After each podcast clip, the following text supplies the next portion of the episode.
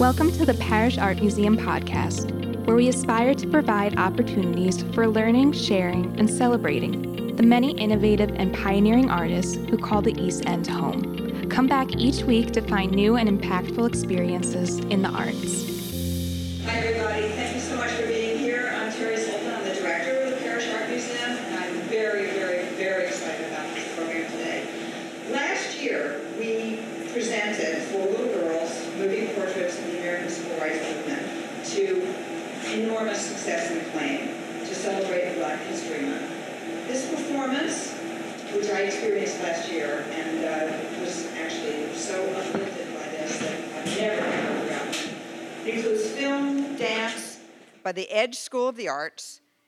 An experimental film by Kerri Edge combines historical authenticity, contemporary dance movements, and it's choreographed to the spoken word and 60s protest songs to recount the horrific story of the four young black girls who were murdered by the KKK when the bomb exploded at the Black 16th Street Baptist Church in Birmingham, Alabama, in September 15, 1963.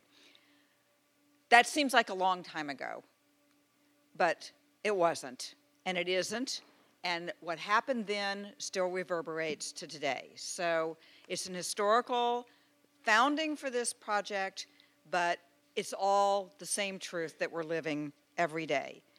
I'm thrilled to say that we're co presenting this with the Hamptons United Methodist Church, and especially want to thank the Jerome Foundation for the Jerome Arts Fellowship and Kerri Edge. Uh, takes a village to put these kinds of projects together, and, uh, and we're very happy that you're part of the village. Kerri is an activist who uses dance, film, as vehicles to shed light on issues of social injustice and to commemorate the achievements of African American people. She is the artistic director and soul of the Edge School of the Arts in Jamaica, Queens, which is dedicated to bringing the art and discipline of African American dance to young, and some of them are really young, uh, aspiring artists and both community and international audiences.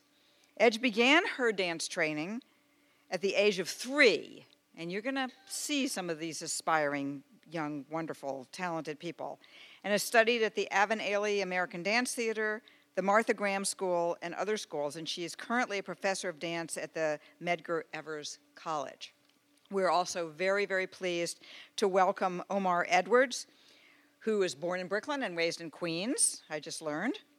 And he's been in love with tap since he was 12 years old. In 1994, he and his tap partner, Daniel Wooten Jr., won 13 times, including the grand prize on the famed TV show Star Search. Did, ever, did anybody ever see Star Search? Yeah, maybe, maybe you saw him. His hit shows, Afro Feet, Music and Beyond, and Black and Blue have toured internationally, and he was the featured dancer in the Broadway show Bring in the Noise, Bring in the Funk. Did anybody see that?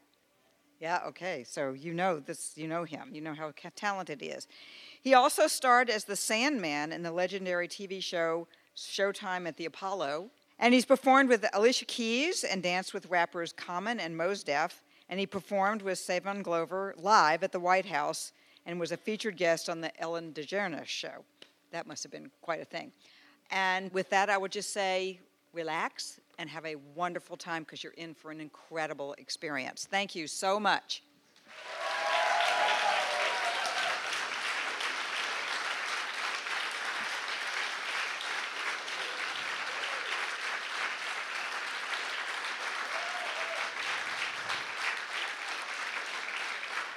Never, never in my life have I seen such an incredibly talented group of people. And boy, did you guys rock the house. So, absolutely unbelievable. And thank you so much for an amazing, amazing afternoon. So, we're going to have a little conversation. Kerri is going to join me with some of the dancers.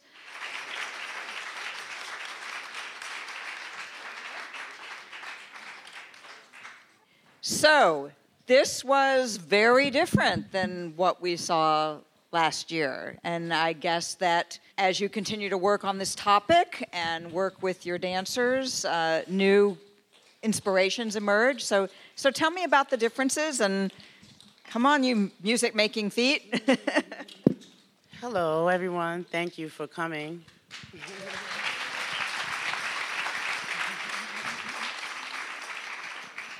I think the major difference was the inclusion of Omar Edwards and the new tap scene at the beginning, Birmingham Jail.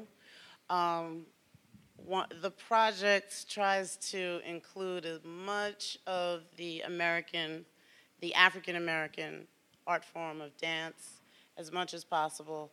And we've been able to include tap since the very beginning, but not from an artist as skillful as Omar Edwards and the dancers that you've seen in the film. But we've always had that tap section, but we've taken it a little bit further with more skillful dancers. Well, I mean, you guys are amazing. Amazing. I, uh, I wanted to be a dancer myself when I was younger, and I can kind of see now why I'm an art museum director instead.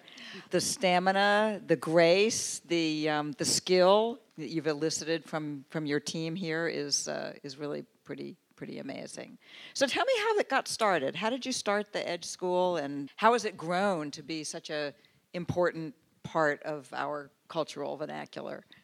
So we're from Jamaica, Queens, and as a child, I went to the Bernice Johnson Cultural Arts Center in Jamaica, Queens. They have created some of the best and most important dancers in the industry, including Ben Vereen, Michael Peters, who choreographed Thriller and Beat It, Lester Wilson, the list goes on and on. When Bernice Johnson passed, we opened our school to do our part to continue her legacy.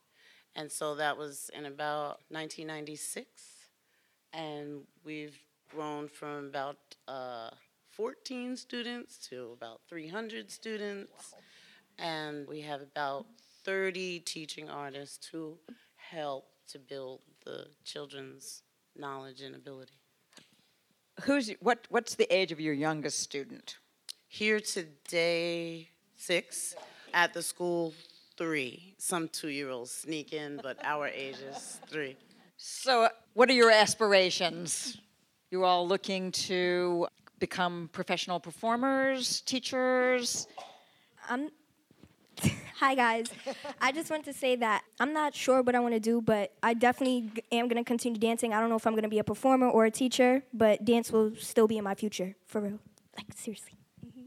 I want to be a choreographer but I also love performing, so it's a little, but yeah. I want to sing, dance, act, and model. you want it all. I don't know what I'm gonna do yet, but I'm probably gonna continue dancing.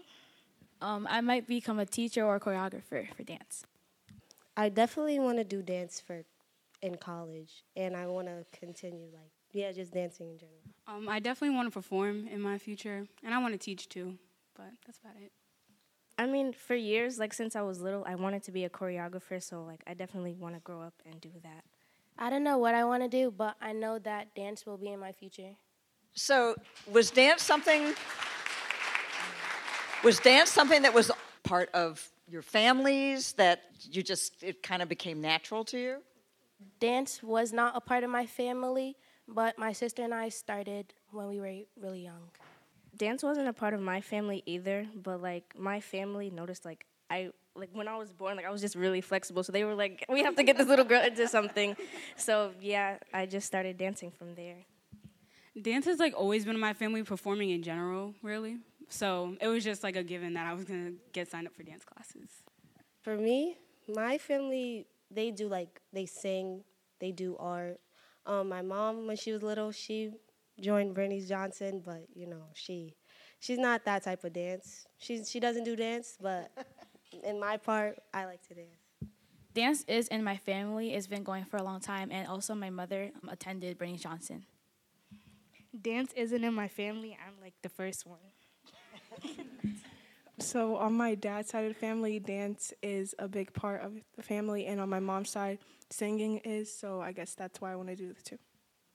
Dance has been a part of my family because my grandmother went attended Bur- Bernice Johnson, so it's always been incorporated in my life somehow.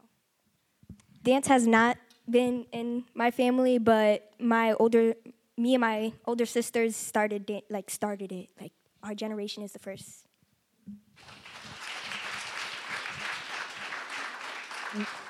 Many of you said that in addition to wanting to dance and perform, that teaching was a, a, major part of what you wanted to do. And I think that that's a, a real indication of how important what you're doing is. Bring up a whole new generation of people that can not only do, but teach. And I think that you guys all have tremendous careers ahead of you. And I think you should come back often.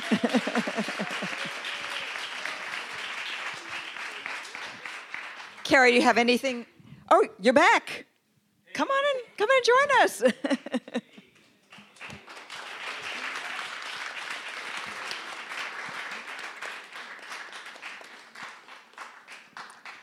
so, teaching is obviously something that's that's part of your DNA also. I know that you know you have a huge career, you've been to the White House, and yet you have a dedication to this school and to this you know amazingly burgeoning group of young creative people. Why tap dancing at 3? What where did you see tap dancing at 3 years old that made you fall in love? Oh, 12. oh, you were already an adult. Good afternoon, everybody. Are you awake? You sure? Okay, because I see a, a few people look like they are on snooze. Anyway, I'm spoiled, rotten. My cousin is Savion Glover, so I had access to his uh, environment. Not not as much access to him as no, I had access to him too, but it was really his environment. When he didn't feel like being bothered, y'all know how he is. So if when he didn't feel like being bothered, I could just hang out and still be around Jimmy Slyde. I could still be around Bunny Briggs, Buster Brown, Lon Chaney. Oh, those are great tap dance masters. So when I say I, you know, I had access to his environment, it's literally that I would go to wherever he was and just hang out with his environment. And um, that's how I was able to learn how to tap dance, sort of like the old guys. Instead of going to a dance school and learning it, eh, learning a routine that you remembered, and then you did a recital in June. I learned how to tap dance more as a culture. Uh, you sort of hang around, get picked on, be bad at it, get a nickname, and then one day you walk in the room kicking butt. You know, it's just, and then you're giving somebody a nickname, and you know, it's it's a, as a culture. So that's that's why tap dance. So I, I have a question about the choreography in the uh, the opening sequence in the Birmingham jail. Yeah. There was a couple of moves there that I have never seen a tap dancer do before, and one of them was the uh, the kind of ankle movement when Yeah. you were flattening they out. They do worse now. I'm old. They, they, they, they, I've seen a tap dancer hop on one foot, on one toe. Like a ballet dancer. No, like he was dancing, and he put one leg up, and the other one was toe, toe, toe, toe. I said, "How you do?" that's how you know when you're getting old. So yeah, that's a, just uh something that we do. It's called a flam. It's two sounds at once. It looks like it's one, but it's really two. Two sounds. You hear the two sounds? Yeah, yeah. Yeah. So also, it, it, you can make any shoe a tap shoe. Well, these are eight hundred dollar Capezio taps. So, Not so, any so, so the answer is no. no, no. Yeah.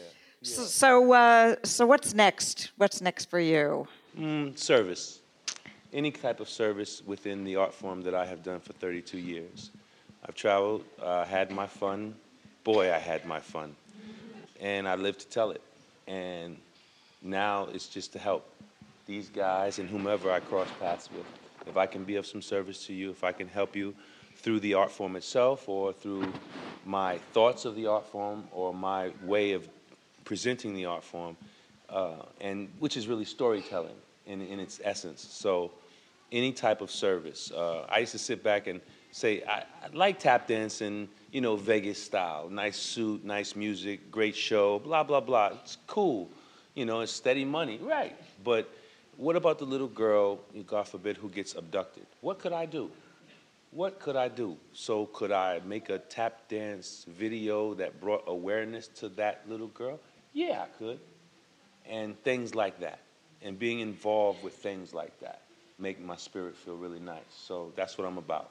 Where did, where did that come from?